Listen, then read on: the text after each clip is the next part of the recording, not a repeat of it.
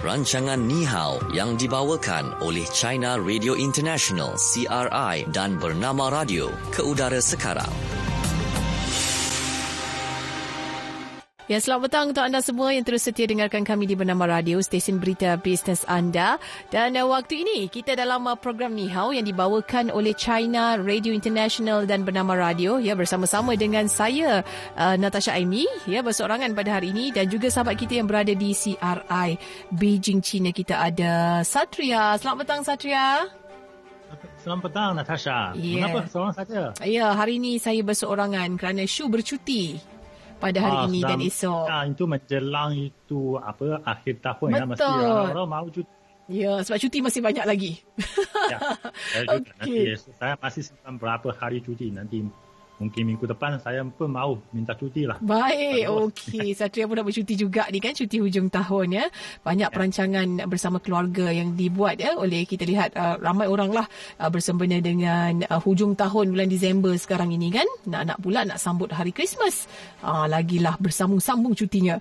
Okey, baik. Untuk kuis kenali Cina, kita ada RM50 menanti anda semua pada hari ini. Okey, jadi anda kena dengarkan uh, yang mana satukah jawapan yang di diperlukan dalam kuis kenali Cina itu semuanya dia dalam segmen yang pertama ini iaitu fokus di Cina. Jom kita dengarkan. Fokus Cina.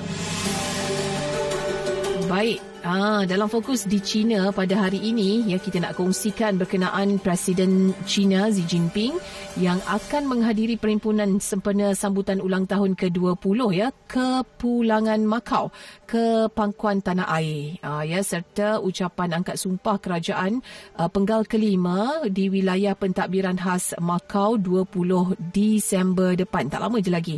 Jadi uh, beliau um, sebelum ini menyatakan ya bahawa pelaksanaan dasar satu negara dua sistem uh, dan juga undang-undang asas telah berjaya membantu Macau melangkah ke arah uh, era yang lebih cemerlang ya 20 Disember maksudnya esok lah ya Satria ya. ya.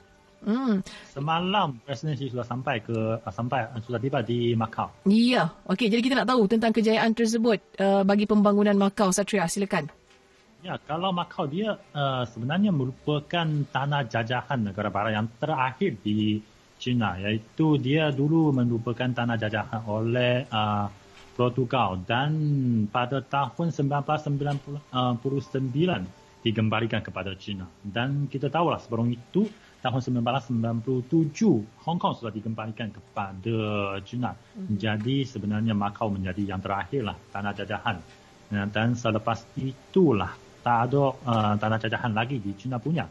Dan sejak dikembalikan kepada China sebenarnya kita selalu katakan Macau dan Hong Kong kalau bagi China nampaknya sama tapi sebenarnya uh, kalau Macau berbanding dengan Hong Kong namanya tak begitu cemerlang.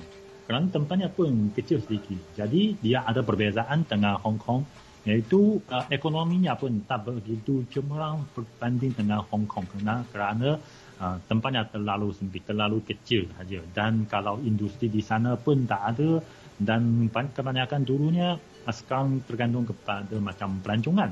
Tapi kalau kita melihat sebenarnya dalam 20 tahun yang lalu ini masih ada perubahan yang cukup besar iaitu kalau kita lihat dari pendapatan kerajaan telah meningkat 193 kali ganda berbanding uh, 20 tahun yang lalu.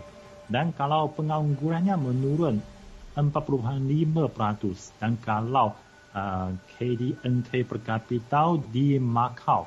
Sekarang sudah mencatat uh, 83 ribu dolar Amerika. Dan ini menduduki ranking kedua di dunia. Memang amat hebat ya. Kalau yang pertama uh, saya sudah cari yang kalau um, negara atau kawasan yang menduduki nombor pertama dalam KDNK per kapita itu merupakan Luxembourg. Dan keduanya merupakan Macau hmm. dengan 83 ribu dolar Amerika. Saya rasa oh, ketika saya ber, uh, baca berita laporan macam ini, saya memang berasa amat terkejut. Wah, tak sangka pendapat um, pendapat dan um, penduduk Macau ini begitu tinggi.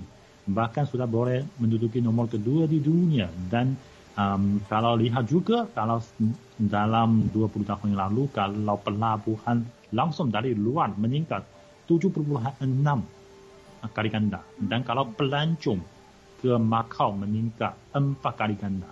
Dan kali ini kita lihat kalau sekarang dia pun sudah terlibat dalam pembinaan satu kawasan yang baru iaitu uh, kawasan terbesar yang melibatkan Guangdong, Macau dan Hong Kong. Dan ini menjadikan sebenarnya membawa lebih banyak pelabuh, pelabuhan dan uh, pelabuhan dari tanah besar China kepada Macau. Dan dalam 20 tahun yang lalu, pelabuhan dari tanah besar meningkat 85% dan hingga sekarang sebenarnya Macau sudah berjaya memperbagaikan ekonominya. Sekarang dia sudah menjadi satu bandar yang menjadi pusat macam mesyuarat dan pameran di Asia. Dan juga sudah menjadi satu pusat hiburan dan pelancongan di dunia. Dan kalau jualan ringgit, uh, ringgit di tempatan meningkat 15, lebih 15 uh, kali ganda. Dan kalau macam peruntukan untuk pendidikan pun meningkat 7 kali ganda. Ini semuanya memperlihatkan pencapaian yang cukup cemerlang pembangunan Macau dalam 20 tahun yang lalu. Mengapa men- dia boleh mencapai kejayaan macam ini? Seperti apa yang sudah dikatakan oleh Presiden Xi ketika semalam beliau uh, tiba di lapangan terbang, terbang di Macau. Beliau katakan beliau sendiri dan semua rakyat China sebenarnya semuanya berasa amat bangga dengan pencapaian Macau dalam 20 tahun yang lalu. Ini sudah mencerminkan kejayaan dasar satu negara dua sistem ah, boleh berjaya. Dan dulu kita tahu tengah adanya situasi di Hong Kong sebenarnya ada ramai orang katakan sama ada dasar satu negara dua sistem ini um, sudah menjadi satu jalan buntu dan tidak mungkin berjaya. Seperti kalau kita lihat uh, Perdana Menteri Malaysia uh, Tun Dr. Mahathir pun pernah menyifatkan katakan kalau lihat perkembangan di Hong Kong sudah uh, mencerminkan dasar ini mungkin tidak uh, tidak berjaya. Tapi kalau kita lihat masih kalau dasar satu negara dua sistem ini bukan hanya dilaksanakan di Hong Kong, juga dilaksanakan di Macau. Dan di Macau ini memang sudah berjaya. Dan kalau kita lihat dasar ini sebenarnya dilaksanakan secara 100% di Macau. Tapi kalau di uh, Hong Kong sebenarnya bukan macam ini. Ada masih menghadapi banyak gangguan. Saya rasa gangguan pelaksanaan dasar satu negara dua sistem justru mengapa sekarang Hong Kong menghadapi banyak masalah tapi Macau mencapai pencapaian mencapai satu pembangunan yang cukup cemerlang. Dan kita lihat kalau uh, ada perbezaan di kedua-dua uh, wilayah pendapatan khas ini, Hong Kong dan Macau.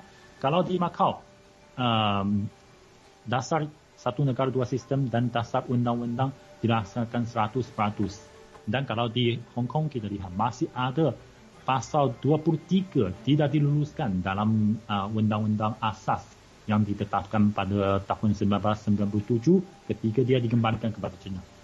Fas, uh-huh. um, pasal 23 ini apa kandung, isi kandungannya ialah menjamin Hong Kong tidak boleh menjadi satu pusat untuk anti uh, pentadbiran kerajaan pusat. Tidak boleh dicampuri oleh luar negara.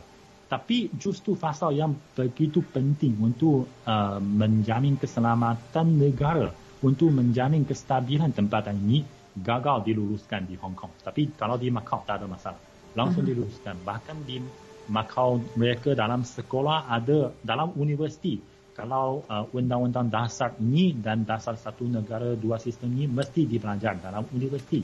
Dan kalau uh, dalam sekolah-sekolah menengah dan sekolah dasar di Macau, mereka menggunakan buku teks dari tanah besar dunia sebenarnya dia ada boleh dikatakan penyelarasan yang cukup mendalam dengan dana besar. Mm-hmm. Termasuk juga dalam ekonomi, dalam pembangunannya. Dia sebenarnya melihat tanah besar merupakan satu pasar yang cukup besar mm-hmm. dan juga menyediakan sokongan cukup besar kepadanya. Bahkan mm-hmm. saya rasa kerajaan Macau amat hebat. Dia kerana dia tahu uh, Macau tempatnya asalnya terlalu kecil, terlalu sempit. Dia minta kepada kerajaan pusat supaya satu pulau yang dulu di bawah bandar uh, pentadbiran bandar Zhuhai iaitu Hengqin. Dulu saya pernah pergi ke pulau itu, satu pulau yang penuh dengan berbagai jenis itu hotel yang cukup mewah-mewah. Ramai orang pergi ke sana berfoya-foya dan uh, santai di sana. Mm-hmm. Dia minta kepada uh, kerajaan pusat supaya pulau ini diserahkan kepada Macau menjadi sebahagian yang di bawah pentadbiran Macau supaya tempatnya diperluas dan dia ada banyak industri macam um, industri pelancongan boleh berkembang di sana. Ini menjadi satu sumber lagi kepada uh, ekonomi atau pembangunan Macau lagi.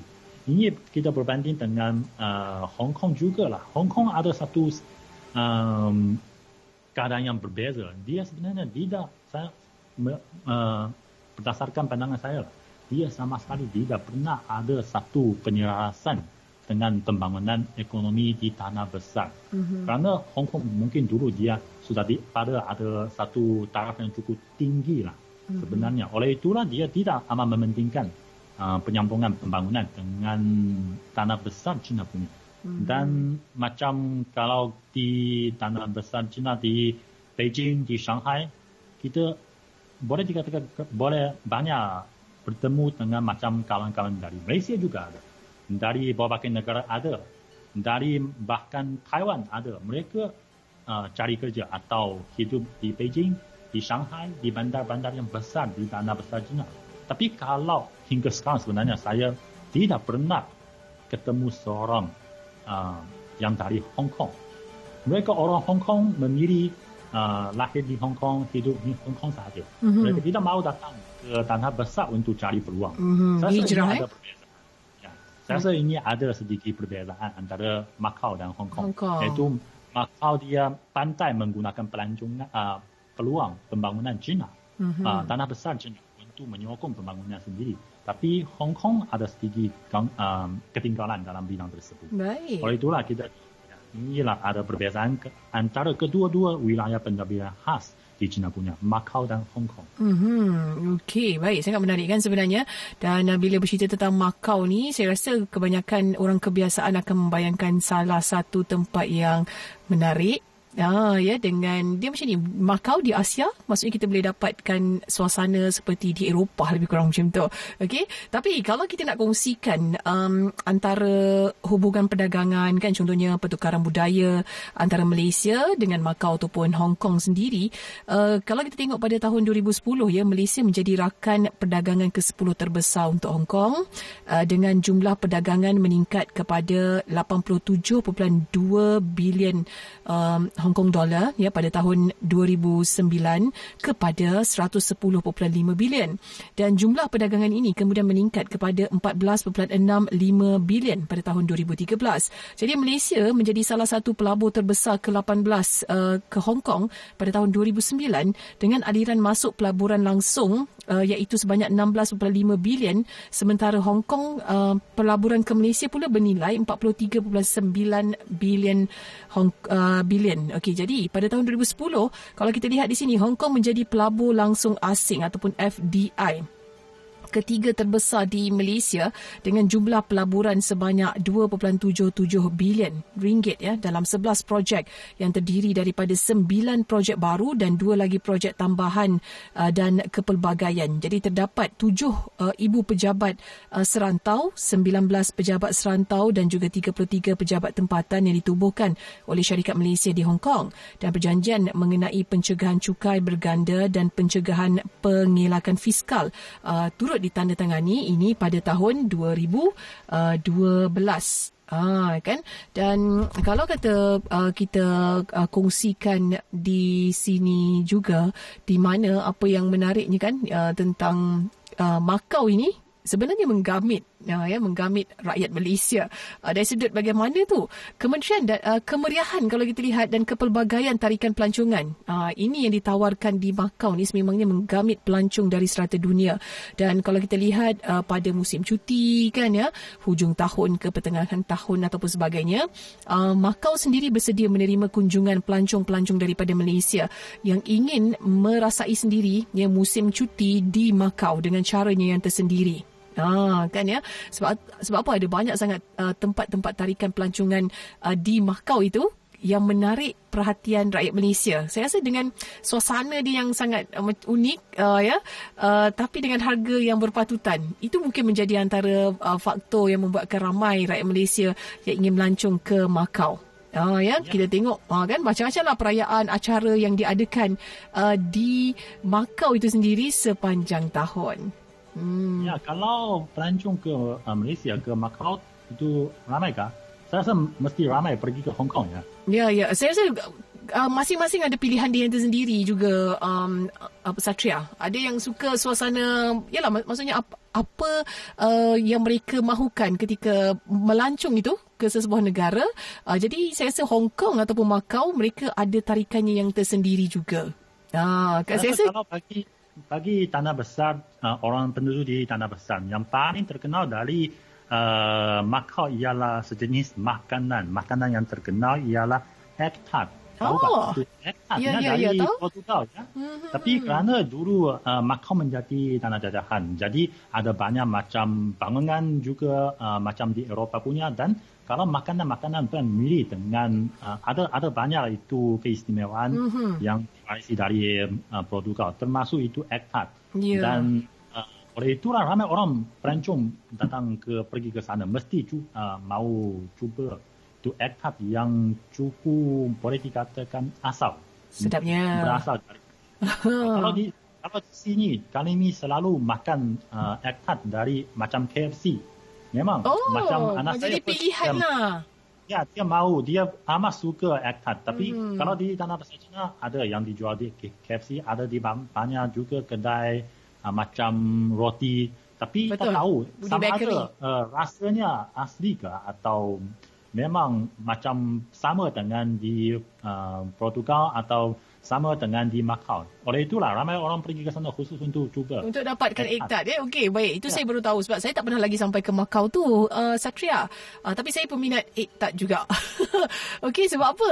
Uh, kalau kita tengok dekat uh, sini kan apa yang dikongsikan uh, ada orang kata apa tahu sisa-sisa uh, yang berkaitan sosial uh, dan juga bahasa daripada zaman penjajahan Portugis. Saya rasa itu yang relate je dengan iktat daripada Portugal itu tadi. Uh, seperti yang saya kongsikan kan. Sebab apa Macau ni sangat relevan dalam hubungan perdagangan dengan negara-negara yang berbahasa uh, Portugis ini. Oh, kan ya. Jadi uh, itu yang kita lihat sektor perkhidmatan Macau ni menguasai ekonomi terutamanya industri uh, dalam industri pelancongan juga kan ya. Uh, dan juga pelbagai lagi lah industri-industri lain. Uh, jadi saya rasa saya pergi Macau selain daripada ambil gambar yang menarik kena try egg tart. Ah, tart telurnya itu. Ah, sebab apa banyak tau destinasi pelancongan yang menarik kat Macau ni. Uh, memang saya yang saya tahu Macau rakyat Malaysia suka sebabkan cantik um, tempat yang nak dilawati itu memang cantik kan banyak lokasi yang menarik antaranya uh, Senado Square Ha, kan yang dikatakan Macau ni ada banyak tempat yang menjadi warisan dunia dan salah satunya adalah uh, di Senado Square itu. Uh, sebab apa suasananya uh, dibuat macam suasana di Eropah. Ha, menarik kan? Lepas tu ada lagi Ruins of St. Paul's. Ha, ini pula gereja tertua di Macau yang dibina pada tahun 1640 dan pada tahun 1835 bangunan tersebut terbakar ya hingga uh, hanya meninggalkan pintu gerbangnya saja. Ha, jadi ia menjadi satu sejarah uh, kerana wari uh, tempat itu menjadi tapak warisan dunia UNESCO. Uh, lepas tu ada juga Mount Fortress uh, iaitu bukit lah ya Mount Fortress ini kita boleh lihat pemandangan Mang- uh, Macau daripada puncak bukit tersebut. Uh, lepas tu ada juga Taipa Village Hmm, Taipa Village ni kalau nak shopping cenderamata katanya. Dekat sini memang best lah kalau nak shopping. Uh, lepas tu Wind Palace. Uh, tempat paling cantik. Uh, tempat uh, lepak-lepak waktu petang. Uh, mereka katakan. Dan banyak lagi tempat-tempat lain yang kita lihat sama seperti uh, suasana di negara-negara Eropah. Ada ada Venetian uh, dan macam-macam lagi. Ada Macau Tower dan banyaklah aktiviti yang di uh, yang boleh dilakukan okay, uh, di Macau itu sendiri. Jadi itulah dia yang menjadi ya. tarikan kan kalau di Macau ada banyak macam hotel-hotel yang cukup mewah yeah. macam di Las Vegas. Dia mm-hmm. ada berbagai uh, jenis berkat bentuk dan biasanya uh, ramai orang pergi ke sana untuk ambil gambar dan menjadi tular dalam media sosial. Betul, betul. Hmm, betul. Ya. Saya pun terinfluence pun sebab akan tengok gambar gambar uh, ramai pelancong yang pergi ke Macau itu dan juga selebriti di Malaysia sendiri. Okey, baik. Itu dia untuk segmen uh, fokus di China. Kita terus saja ke segmen seterusnya iaitu fokus apa kata anda. Fokus, apa kata anda? Baik, dalam segmen fokus apa kata anda uh, untuk hari ini kita nak kita nak anda semua ya pendengar-pendengar uh, program Nihau untuk kongsikan pengalaman anda melancong ke Macau ataupun ke Hong Kong. Uh, ya tinggalkan komen anda di Facebook bernama radio ada video yang kita muat naik di situ.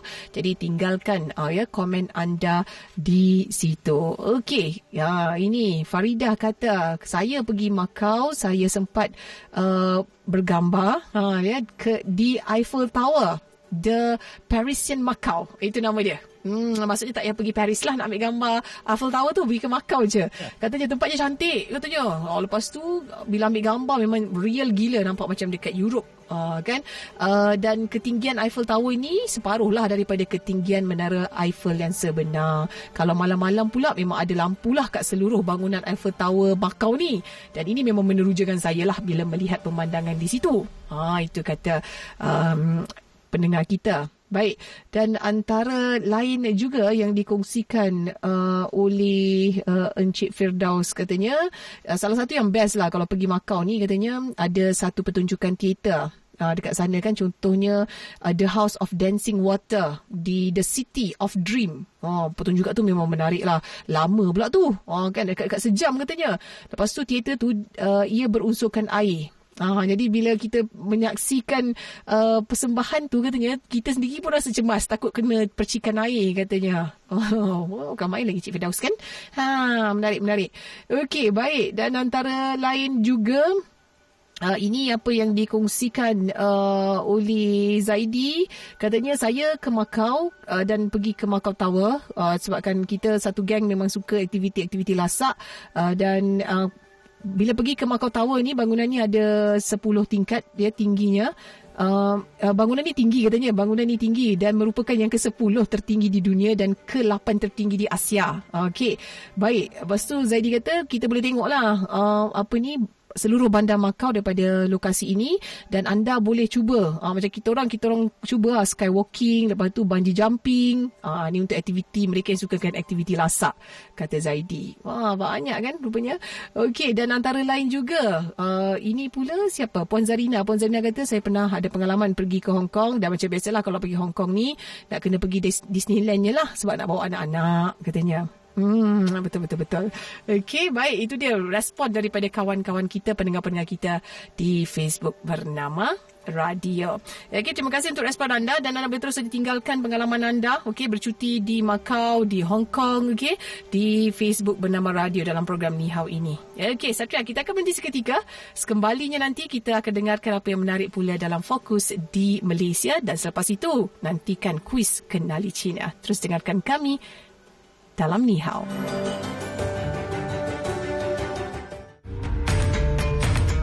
Anda kaki melancong, suka melawat ke tempat-tempat menarik serata dunia? Pastilah momen-momen indah sepanjang perjalanan wajib anda abadikan sebagai kenang-kenangan. Jom sertai pertandingan video pendek Anjuran Pusat Kebudayaan Cina CCC di Kuala Lumpur dan anda berpeluang memenangi hadiah wang tunai RM5,000 dan tiket penerbangan ulang alik ke China dengan tema China Beyond Your Imagination. Mari rebut peluang ini dengan menghantar video kreatif anda. Durasi bagi setiap penyertaan adalah di antara 1 minit hingga 5 minit dan setiap penyertaan mestilah menepati tema dengan membawa mesej perkongsian pengalaman yang terindah dan terbaik semasa berada di China. Muat naik video pendek anda di Facebook beserta hashtag China Beyond Your Imagination, hashtag CCCKL Video Contest 2019 dan hashtag Visit China. Selain itu, hantar penyertaan lengkap di laman Facebook China Cultural Center di Kuala Lumpur. Tarikh tutup penyertaan pada 9 Januari 2020. Jadi tunggu apa lagi? Sertailah sekarang. Kapsul program malam ini industri keris ni sebenarnya tidaklah pupus tetapi mm-hmm. dia perlukan satu uh, semangat baru mm-hmm. untuk terus berkembang uh, industri keris tidak boleh berkembang yeah. sekiranya tidak ada bantuan daripada orang ramai tidak ada peminat so merupakan asas ekonomi di mana ada permintaan di situ ada penawaran kita harapkan bahawa industri keris ni tidak akan pudar dan mm-hmm. ditelan di zaman Encik Khalid bin Said Ali yang merupakan pengarah warisan tidak ketara Jabatan Warisan Negara. Kapsul program malam ini. bersama dengan Profesor Dr. Murali uh, Rahman, pengarah Fakulti Perniagaan University Multimedia atau MMU. Bila profit rendah, adakah orang tak boleh buat R&D sebab kita tak ada peruntukan atau teknologi kita tidak mencapai uh, spesifikasi seperti negara luar atau apa kekangannya? Saya rasa spesifikasi teknologi kita memang setanding dengan orang lain. Eh. Tapi isu dia kita kena berani untuk mencuba. Atau kita tak ada tenaga yang pakar? Uh, nak kata tak ada tenaga Ada tenaga Alright. Okay, cuma satu pendedahan mungkin Dua, mungkin tak berani untuk mencuba sesuatu yang baru eh. Uh-huh. Uh, konsep semasa saya berada di Palo Alto, Silicon Valley uh, Dengan bersama Stanford University Dengan MMU um, Saya berjumpa dengan uh, dia, pu- dia punya entrepreneur sana Mereka berani mencuba They dare to fail lah uh-huh. Orang kata uh-huh. Tapi budaya kita Kalau kita gagal apa Kita punya perasaan Malu Malu uh-huh. uh, Yang ni kena Sebab we dare not do something untuk uh, dengan memikirkan yang kalau kita gagal macam mana apa perasaan bos? Apa perasaan? Satu satu lagi kalau ada idea-idea yang yang bernas daripada golongan katakan uh, tahap entry level employees seorang muda eh, yang baru masuk kerja ada satu idea yang begitu unik. Bila sebelum sampai ke atas dia kena cantas ya ya tak boleh idea ni tak boleh dilaksanakan. Sebab inilah zaman daripada zaman dulu sampai zaman sekarang this is how we do things here kan? So don't change. Ah ini menjadi isu So kita ada idea, kita ada tenaga, kita ada kepakaran. Memang ada banyak skim-skim kerajaan dan juga skim-skim swasta. Tapi yang kurang ada saya adalah keupayaan untuk berani mencuba mencuba sesuatu yang baru tersebut eh. yang itu penting. Dengarkan program Revolusi Industri 4.0 bersama-sama Raifa Zulkifli setiap Selasa pukul 10.05 pagi di Bernama Radio, stesen berita bisnes anda. Teruskan mengikuti rancangan Ni Hao yang dibawakan oleh China Radio International CRI dan Bernama Radio.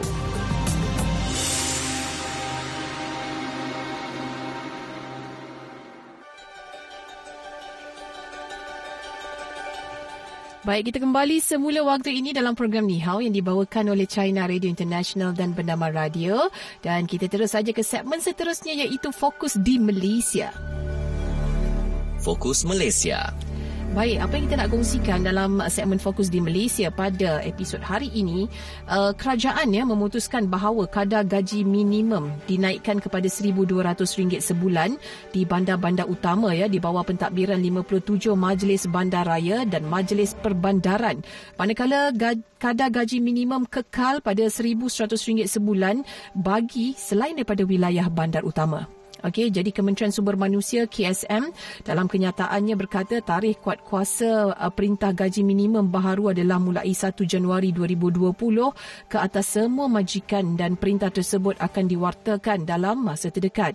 Jadi pelaksanaan gaji minimum RM1,200 sebulan di wilayah bandar-bandar utama dan RM1,100 sebulan selain daripada wilayah bandar-bandar utama ini adalah berdasarkan tempat kerja yang ditakrifkan ya di bawah Seksyen 2 Akta Kerja 19 1955 kurungan akta 265 ordinan buruh Sabah uh, kurungan bab 67 dan ordinan buruh Sarawak bab uh, kurungan bab 76 di iaitu ya di mana-mana tempat kerja dijalankan untuk majikan oleh pekerja. Ha, jadi kenyataan itu susulan pembentangan bajet tahun 2020 dan keputusan Jemaah Menteri pada 6 Disember lepas uh, berhubung pelaksanaan gaji minimum RM1,200 sebulan di kawasan wilayah bandar-bandar utama.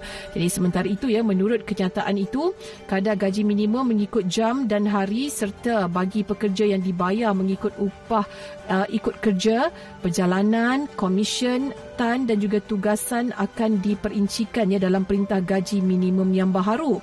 Jadi menurut KSM, gaji minimum dikekalkan pemakaiannya kepada semua pekerja di sektor swasta ya kecuali uh, perkhidmat domestik. Ha, ini sebagaimana dalam Perintah Gaji Minimum 2018. Jadi keputusan kerajaan meningkatkan gaji minimum bagi pekerja di wilayah bandar-bandar utama adalah bagi membantu pekerja di kawasan tersebut yang berhadapan dengan kos sara hidup yang tinggi. Ha, jadi bandaraya utama yang terlibat ialah Johor Bahru, Iskandar Puteri, Alustar, Melaka uh, bersejarah ya Pulau Pinang seberang Perai di Ipoh Shah Alam Petaling Jaya Kuala Terengganu Kuching Utara Kuching Selatan di Miri di Kota Kinabalu di Kuala Lumpur sendiri manakala untuk uh, bandar utama pula adalah di Batu Pahat Keluang Kulai Muar Segamat Pasir Gudang uh, itu di Johor. Kemudian Kulim Sungai Petani Langkawi Kubang Pasu dan Kota Baru juga. Ya Kota Baru di Kelantan.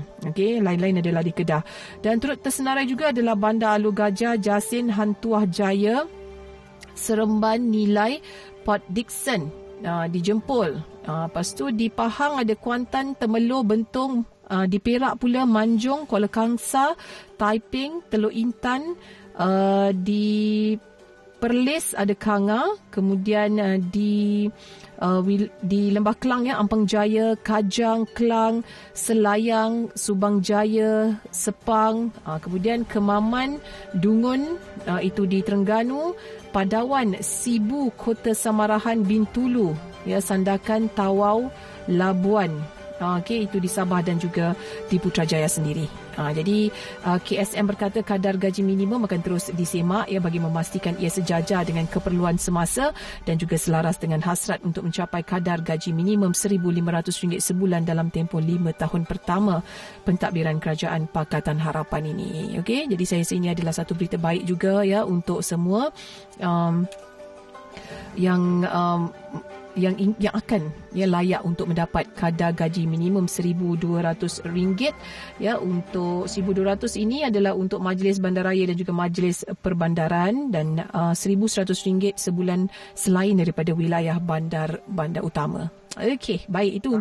Ini saya rasa uh, boleh dikatakan hampir sama dengan di Beijing punya. Sama ya? Jadi, kalau Beijing ini saya rasa sudah boleh di uh, tersenarai pada yang taraf yang paling tinggi di seluruh negara China. Kerana kalau macam Shanghai, Beijing, Shenzhen ini bandar metropolitan yang paling besar di China punya. Dan mm-hmm. kalau Beijing dan Shenzhen saya sudah cari, khusus cari pada tahun ini, tahun 2019, itu gaji minimalnya 2,000 yuan renminbi, iaitu kira-kira 103, uh, 1,300 ringgit. Mm-hmm. Hampir sama ya? Ya, lebih kurang. Betul tu. Ya. Kan ya? Dan kalau yang paling yang uh, tinggi sedikit itu Shanghai. Shanghai dia ada lebih 2,400 yuan renminbi, kira-kira uh, 1,500 ringgit lah. Baik. Tapi okay. saya rasa ada kalau bagi penduduk di kedua-dua negara, saya rasa kalau macam penduduk di uh, KL mungkin kehidup, uh, taraf kehidupannya akan tinggi sedikit berbanding Betul. dengan di Beijing. Uh. Kerana harga di Beijing tinggi kalau berbanding di Kuala Lumpur. Baik, okey. Tapi kalau macam di Beijing, adakah uh, macam pengagihan mengikut uh, bandar tu berasingan? Bandar lain ya, atau bandar lain? Ada juga? Ya, setiap bandar ada. Dia uh, kerajaan tempatan dia akan menetapkan uh, gaji minimal untuk setiap tahun. Hmm. Dan kalau uh, tadi saya sudah katakan Beijing itu pada tahun 2019 kalau pada tahun depan belum tahu Hmm. Okey okey baik. Jadi itulah dia kan ya dalam memenuhi uh, kita lihat um, uh, desakan ekonomi yang kita lihat kan kepada masyarakat di mana-mana negara pun. Jadi ini inisiatif yang kerajaan uh, lakukan ya dalam membantu uh, rakyat di negara tersebut termasuklah Malaysia dan juga di Beijing sendiri. Okey baik dan itu dia untuk fokus di Malaysia. Saya rasa dah tak sabar dah ya sahabat-sahabat kita pendengar-pendengar kita yang nak tahu apakah soalan untuk kuis kenali Cina pada hari ini. Jadi jom kita dengarkan soalannya daripada Satria. Silakan Satria. Eh, soalan hari ini ya. Jumlah KDNK per kapita di Macau dan rankingnya di seluruh dunia. Iaitu ada dua jawapan. Satu jawapan itu jumlah itu KDNK per kapita. Dan kedua itu rankingnya. Nombor berapa di dunia. Aha, itu dia. Jumlah KDNK per kapita Macau dan rankingnya di seluruh dunia. Berapakah uh, jumlahnya itu 0326927939. Okey, kongsikan jawapan anda bersama-sama dengan kami. Kita lihat siapakah yang bertuah okey yang dapat menjawab untuk soalan kenali kuis kenali Cina pada hari ini. Alright. Berapa jumlah KDNK per kapita Macau dan rankingnya di seluruh dunia pula di tangga ke berapa? Berapa nombornya? Okey. Baik, kita dah ada pemanggil di talian. Ada siapa tu? Uh, sini. Siapa? Uh, Eng sini. Eng. Okey, Encik ya. Eng. Baik, Encik ya. Eng. Apakah jawapannya? Jawapannya uh, kedua besar dia, kedua besar di dunia. Ini kedua. yang per capita 83 ribu dolar Amerika. Okey, bagaimana Satria jawapannya? Ya, 83 ribu dan nombor kedua. Kedua. Iya, Betul. tepat ya, tepat sekali. Tanya Encik Eng atas jawapan yang betul. Okey. Ya, Okey, kerana hari ini bukankah uh, RM50 saja. Oleh itu saya memerlukan satu uh, soalan yang tak begitu susah untuk dijawab. Ah. Kalau macam semalam, mestilah keluarkan satu soalan yang cukup. Susah untuk jawab. Ya, betul betul. So semalam RM150, hari ini RM50. Uh, Mr. Eng dah berjaya Ya. menjawabnya kan ya. Okey, so jadi jumlah KDN per kapita Macau adalah 83,000 dolar uh, Amerika dan juga rankingnya adalah nombor dua di seluruh dunia. Okey, tahniah kita ucapkan kepada Encik Eng. Okey, baik. Kita ke segmen terakhir, uh, terakhir iaitu belajar bahasa Mandarin. Okey, silakan Satria. Perkataan yang pertama itu per kapita. Per kapita dalam bahasa Mandarin. Ren Jun. Ren Ren Jun Jun. Ya. Ren itu Jun. orang. Mhm. Jun itu rata. Jadi uh, kita kira dengan setiap orang itu per kapita lah. Ren Jun. Okey, Ren Jun. Okay. Uh, perkataan kedua itu panjang sedikit ya. Keluaran da- dalam negara kasar KDNK dalam bahasa Mandarin. 国内生产总值国内生产总总值总值总值 Ya, 国内 itu dalam negeri, Dalam negara. Baik. Dan 生产 itu pengeluaran. Mhm. 总值 itu uh, nilai keseluruhan. Okey, baik. 国内生产总值 Okey, 国内生产总值。总 Ya. Okey. Okay. Yang ketiga? Uh, perkataan ketiga itu uh, 世世界第二 tempat kedua di dunia. Dua atau nombor kedua uh, nomor dua di Mhm, dunia lah. mhm. 世界第二世界第二。世界 itu dunia. Okey, 第二 itu nombor dua. 第二。Okey, baik, baik. Okey, dan Okey, akhir ayah- sekali. Ya. Okey, uh, KDNK per kapita Macau menduduki tempat kedua di dunia dalam bahasa Mandarin. Uh, 澳门人均国内生产总值居世界第二。 Ah. 澳门人均 Ya, 澳门 itu Macau lah. 澳门。 Oh, 澳门 Macau eh. 澳门人均国内生产总值最世界第二。 Ya, betul betul. Boleh? Sangat. Ya. Okey, tak apa. Saya cuba uh, balik daripada awal. Okey. Baik, ada empat ayat kat sini. Eh. Yang pertama, ayat, perkataannya adalah per kapita. Renjun. Okey. Kedua, keluaran dalam negeri kasar KDNK. Guo shen chan zong zhi. Bagus juga. Okey. Kemudian tempat kedua di dunia. Di a. Bagus. Okey. Ya. Berdebar pula saya. KDNK per kapita Macau menduduki tempat kedua di dunia. Okey, ha, ni ayat full dia. Aumen Ren Jin Shenchan, Ni Shen Chan Zong Je Jui She Jie Di O. Wah, hari ini cukup hebat rasa ya, Mungkin kurang tekanan dari Shu ya. Aduh, dia sebab Shu tak ada maka saya kena buat yang terbaik. Ah, kalau, Ya. kalau tidak Shu kena Shu boleh cover saya. Okey, baik itu dia. Ah, ya perkataan dan juga ayat dalam bahasa Mandarin yang kita belajar hari ini. Wah, mencabar saya pula yang mencabar ni. Okey, apa pun kita nak ucapkan terima kasih kepada um, Satria kerana bersama-sama dengan kami pada hari ini. Okey, so ada lagi peluang untuk anda uh, bagi memenangi RM50 dalam kuis kenali Cina. Okey, dan uh, mewakili penerbit Ni Hao kita ada Hizi Rahil dan saya Natasha Aimi. Kita perlu berakhir di sini. Terima kasih untuk anda semua. Terus ikuti kami di laman media sosial Facebook, Twitter dan juga Instagram. Kata caranya adalah bernama radio. Ikuti juga podcast bernama radio di aplikasi Spotify. Kita jumpa lagi esok. Bye-bye Satria. Terima kasih. Bye-bye. Sekian rancangan Ni Hao yang dibawakan oleh China Radio International CRI dan Bernama Radio.